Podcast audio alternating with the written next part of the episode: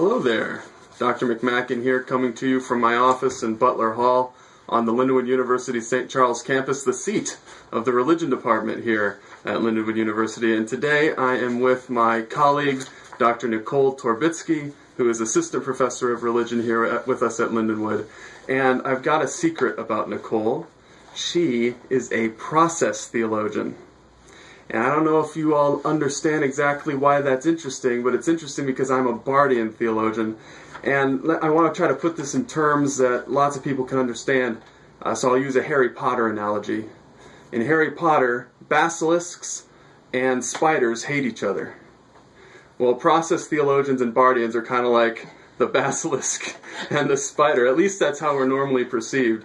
So, um, now that we have here at Lindenwood both a Barthian and a process theologian, I figured this would be a perfect opportunity to get some mutual dialogue and understanding going so that the spider and the basilisk can learn to lie down together like the lion and the lamb of the prophet. Or take over.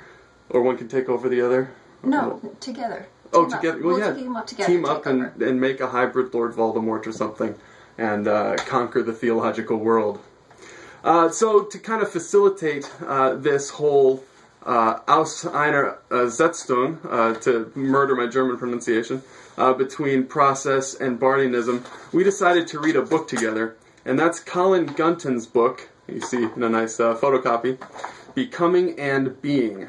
The Doctrine of God in Charles Hartshorne and Karl Barth.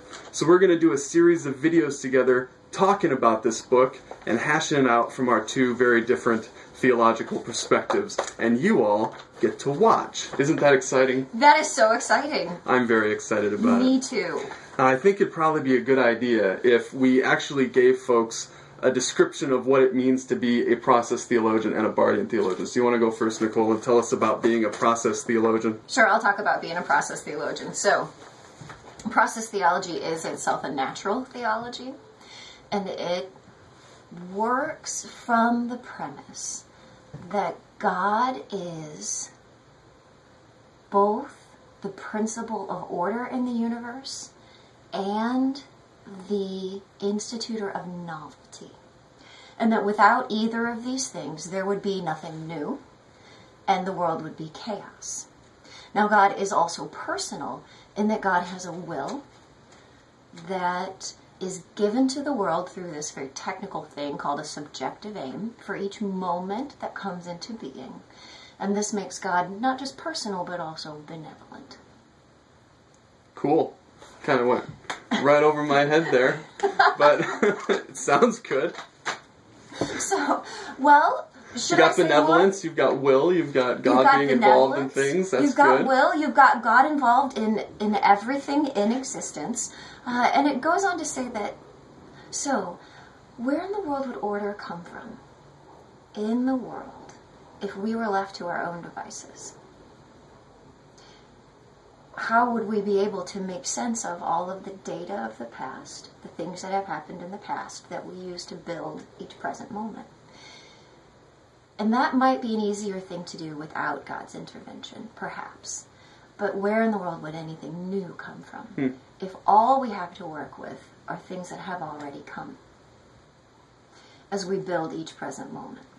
And so the Whiteheadians, and this gets a tad technical, but the Whiteheadians believe that God is the not just the logical answer to that question, but the ontological answer to that question. In order for there to be both order and novelty, you need God. But to quote the teacher from the book of Ecclesiastes at you, there is nothing new under the sun. There is nothing new under the sun. Yes. But this, in some ways, gets at the different approaches taken by a process theologian and a Barthian theologian, because Barthian theology is kind of a subset of what we call dialectical theology. And dialectical theology uh, takes as its starting point the encounter with the kerygma, the proclaimed word of God, and the salvation event that occurs in the midst of that encounter, and tries to think through what it means to be human in relationship with God on the basis of that encounter. So, a very different kind of starting place from something like process theology. And then in the specifically Barthian kind of dialectical theology, you have a huge emphasis on not doing natural theology. So that's Yes. really, in a lot of ways, perhaps where the sharp divide between a Barthian approach and a process approach uh, is located. But then, just in general, uh, my sense, and you can correct me if I'm wrong, Nichole, but my sense is that, let's say, Barthian theology is more directly, or you might say naively, uh, interested in traditional theological language and problems. Does that make sense? I mean, you and I have had enough conversations that I know that um, process theology has its own way of understanding and connecting with what we might call first order Christian discourse, the discourse of prayer and worship. But perhaps Barthian theology is closer to that first order discourse than is process theology as a mode of explanation. Because the starting places are different, Yeah. process theology finds itself involved in conversations that are far broader than Barthian theology. But indeed, people who are specifically involved in process theology and not process philosophy, which is also another discipline, uh, are dealing with those very first order things, like the atonement theories and the how prayer is possible and even effective if we're going to quote the bible james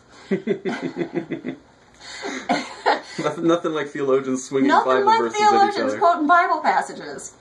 Uh, And I forgot to mention it earlier, uh, but you are not only the Doctor Nichole Torbitzky, you're the Reverend Doctor Nichole Torbitzky. right? So you you preach process theology. I do preach process theology, although most people that have heard me preach would never know I was preaching process theology to them. So now all of you have the key. If you ever hear her preach process theology, Listen for me to say things like God's continual presence and calling forward. You'll hear those things. well, I think that's pretty good for an orientation, don't you? Yes. Let's dive into Gunton, and and right now we're just going to look very briefly at the introduction to Gunton's book as a way to get started. Um, and we kind of touched on this a little bit, but Nichole, how would you describe what Gunton's trying to do in this book? So I think that Gunton is attempting. This book is published in 1978. So just at the height of when the mainstream churches in the United States were beginning to feel a massive decline. And so the theological community, Gunton included, are addressing the reasons why this decline in theism, in particular, kind of even across uh, religions, seem to be felt in the United States in most Western countries. And he postulates a theory that supernaturalism has become the problem. And he takes aim, at least in this introduction, at uh, St. Thomas Aquinas and his theory as the traditional way that that theism has been approached, and then postulates that both Whitehead or Hartshorne in this case and excuse me, and Barth i- in his connections with Kant uh, might be answers or at least approaches to dealing with this decline in theism. Now, there's a lot I want to pick up on there, uh, but I think it also goes to your timing point. If we remember that Gunton was a British theologian, so the British, in terms of cultural progress or progress, cultural development, are a good decade or so ahead of us on a lot of these trends. So it's being felt even a lot more uh, in the UK, and then uh, we're picking up on it in the United States as well. So I think that definitely underscores your point. But you had that little slip of the tongue between Whitehead and Hartshorne. What's going on with that? What's the? Is there a difference there? Uh, two different approaches within process theology? They are two different approaches within process theology. So Hartshorne was a student of Whitehead's, and as uh, students and teachers tend to go, although none of you would ever do this, uh, they sometimes have disagreements with their teachers, and or find uh, places in a philosophy or a theology where they believe there are weaknesses. And the main difference between Whitehead and Hartshorne is a disagreement over how God can be connected to the world. And this has some very uh, technical details involved in it, but it has to do with how it is possible for God to be involved in existence. And Hartshorne believes that God is serially involved in existence, the way human beings are. And Whitehead would say, no, God isn't serially involved. Rather, more like a traditional theist would think about God. Uh, ooh, the word that we use is prehend, sensing, being involved in the world, uh, would be all at once. Hmm. Because time, because God is atemporal. And so that it would be possible for God to feel or sense or know the entire world all at once.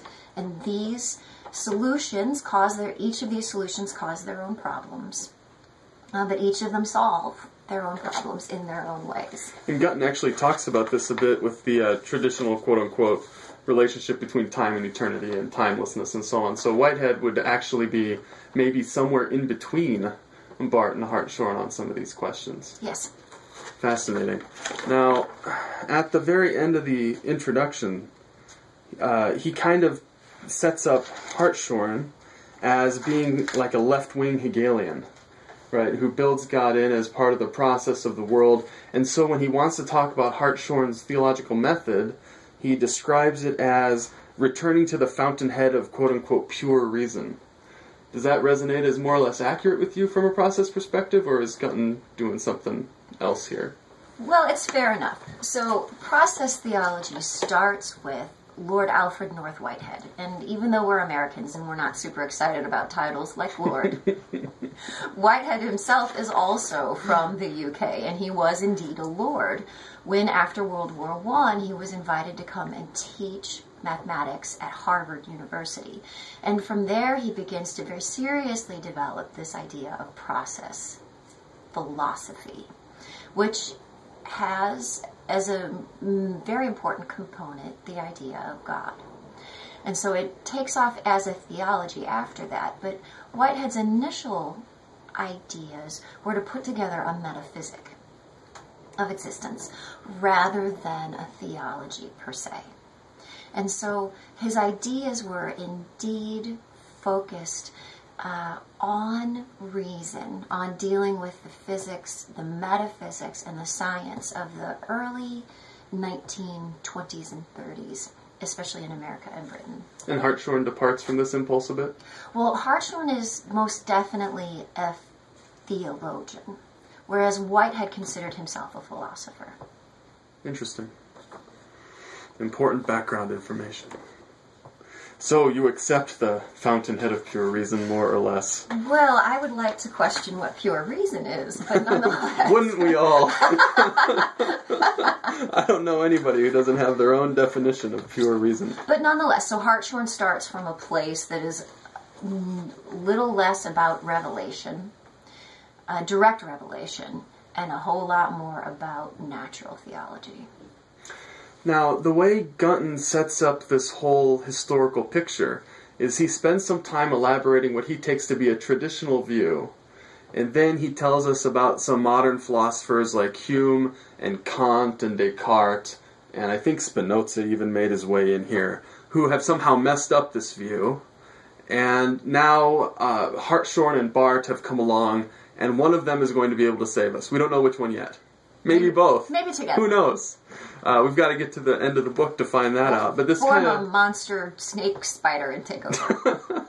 this this kind of declension narrative, though, is something that um, some Barthians, the kind of story that some Barthians, especially of Gunton's generation, tend to uh, tell. A story they tend to tell. Um, does process theology tell a similar declension story? Does this ring uh, true from that perspective as well?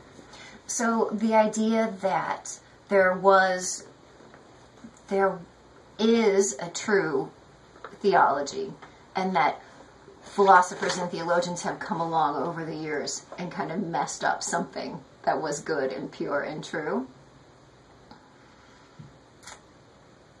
Yes and no.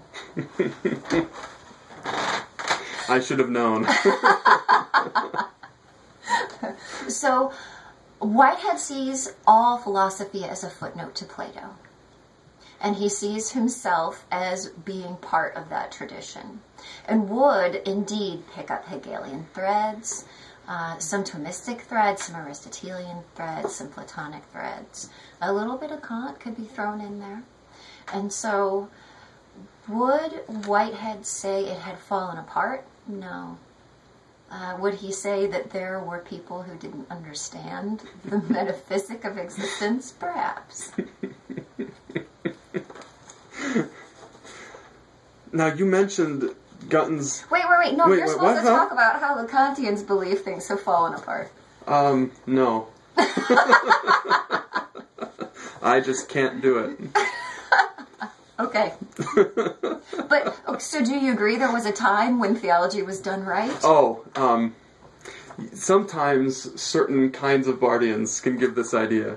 Um, I would have the tendency to label these people not as proper Barthian dialectical theologians, but as neo-orthodox theologians. And the idea of neo-orthodoxy being that you need to get back to a pre-existing orthodoxy or somehow reinvigorate a pre-existing orthodoxy. I'm not very sympathetic with that idea at all. So the idea that you can go from a more or less properly articulated theology and then lose that somehow, um, I don't think that kind of an animal ever existed. So yet another thing that Barth and Whitehead or Hartshorne agree on.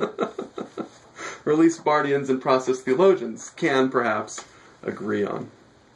But yeah, I was before you you know redirected me to the task at hand. I was gonna gonna jump our attention over to Gunton's discussion of Thomas in setting up the um, declension narrative that he tells. Thomas is one of the main figures that he uses to set up the characteristics of quote unquote traditional uh, thinking. Um, he has three primary points uh, that he uses to describe this traditionalism. The first one is supernaturalism. The next one is timelessness, God's timelessness. And the third one is a hierarchical organization of humanity. Um, but in, in all of them, he keeps coming back to this kind of foundational level of supernaturalism. And there are a couple things in there that raise my eyebrow. How about you? Yeah, indeed. But we'll let you you field this one. I've done an awful lot of talking. Okay. Um, well, in Gunton's discussion of supernaturalism, it seems like he's got two uh, different lines of thought that are in tension with each other. On the one hand, uh, in his first paragraph of two paragraphs on the subject, he tends to set up supernaturalism in terms of what I would call supranaturalism, the idea that you have this realm of being that is somehow beyond the creaturely realm of being that we all interact with every day. He talks about the quote unquote negative way or the apophatic approach to creating theological statements, uh, where you say, uh, you take some finite thing and say that God is not that. Um, and he lays all that out and then talks about how supernaturalism is set up as opposition to the natural fine, but then at the very last line of the two paragraphs, he kind of shifts keys, and all of a sudden, supernaturalism um, stops sounding like another level of analysis or another um, level of being uh, that encompasses the natural, and starts to sound a lot more like it's interested in miracle more as as a unique kind of embodiment. So he says any historical activity of God will tend to take the form of an isolated intervention, which is also a violation of the natural. And this is what got me really curious because he appeals to Thomas a number of times through here. And uh, it, just from what I understand, again, I'm not a, a specialist, but from what I understand of Thomas's way of setting up divine and human agency and the doctrine of providence and the prima pars, um, talking about a violation of nature just seems not like something that Thomas would not want to do. God is the one who set up nature. God's not going to violate it. And in fact, Thomas has a non competitive account of divine and human agency, where again, it's kind of like the supernatural. You're working on these two different levels of analysis. So, there I would tend to see in Thomas a tension between how he sets things up there and anything he wants to say later about miracles as intervention. And it seems like that kind of tension is maybe reproduced by Gunton here, perhaps unhelpfully. Perhaps unhelpfully, but he might, since his goal is to get to one of the reasons why theism has declined, he might be putting his finger on where attention in at least 19, early 1980s uh, culture may be feeling that push. That here we have a God that is so far removed that the only way to, for God to be involved in the world is through these uh, violations of natural theology. And it might be true or not true of Thomas, but it might be what culture was feeling then and is maybe still feeling today. Am I right in thinking that process theology has something to say to this concern? So, process theology doesn't have this same tension because God is so intimately involved in every part of existence. Um, so, for process theology, for any moment to come into being, any any event, any new instance of being, that instance comes into being because of God's subjective aim.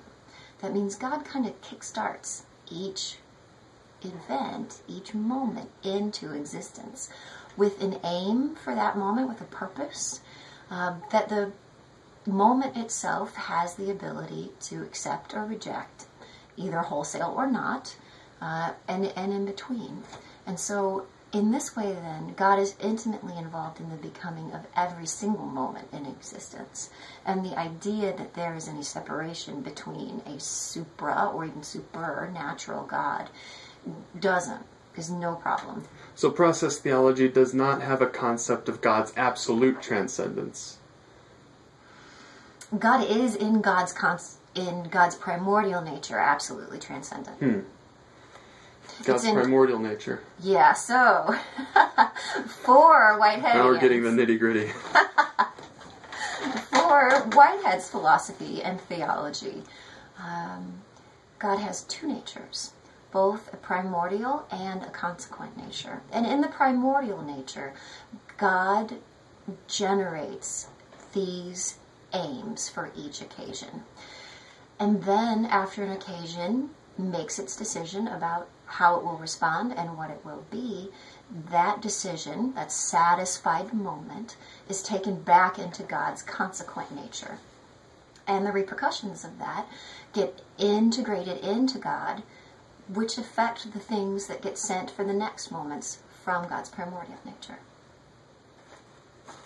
So, if that was not confusing enough, that is a very long way of saying God is intimately involved in everything that happens in this world, not just from a top down, but also in integrating the things that happen in this world in God. There's certain parallels here to somebody like Thomas who would say that God sets up the ends for all kinds of creatures, but then God also actively kind of rules through the process of history. Um, so there would be certain analogs, I would think, in a more or less traditional account. But again, A you few. know, important differences too. Important because it sounds like for process there can be absolutely no concept of violation of the natural by divine action. So it's a kind of intervention, but it's not an intervention that in any way um, compromises creaturely agency. put it that way. Absolutely. And so, from a Barthian perspective, and how I would tend to read Thomas as well, you have the same kind of formal setup where you have um, God not violating creaturely agency, but you have a different ontological picture to describe that without this primordial and consequent nature and so on. yes. Cool. Well, uh, let's see. This has been going on a little while already. It has We been. we hit minute twenty three, and that's not too bad considering that we're only working with seven pages of Gunton right now. So um, I think we can call it a day, and be back next time with more wonderful process and Barthian reflections on Gunton's book. What do you think, Nichole? That sounds wonderful. Thanks for inviting me. Glad to have you in the department, and we'll see you next time.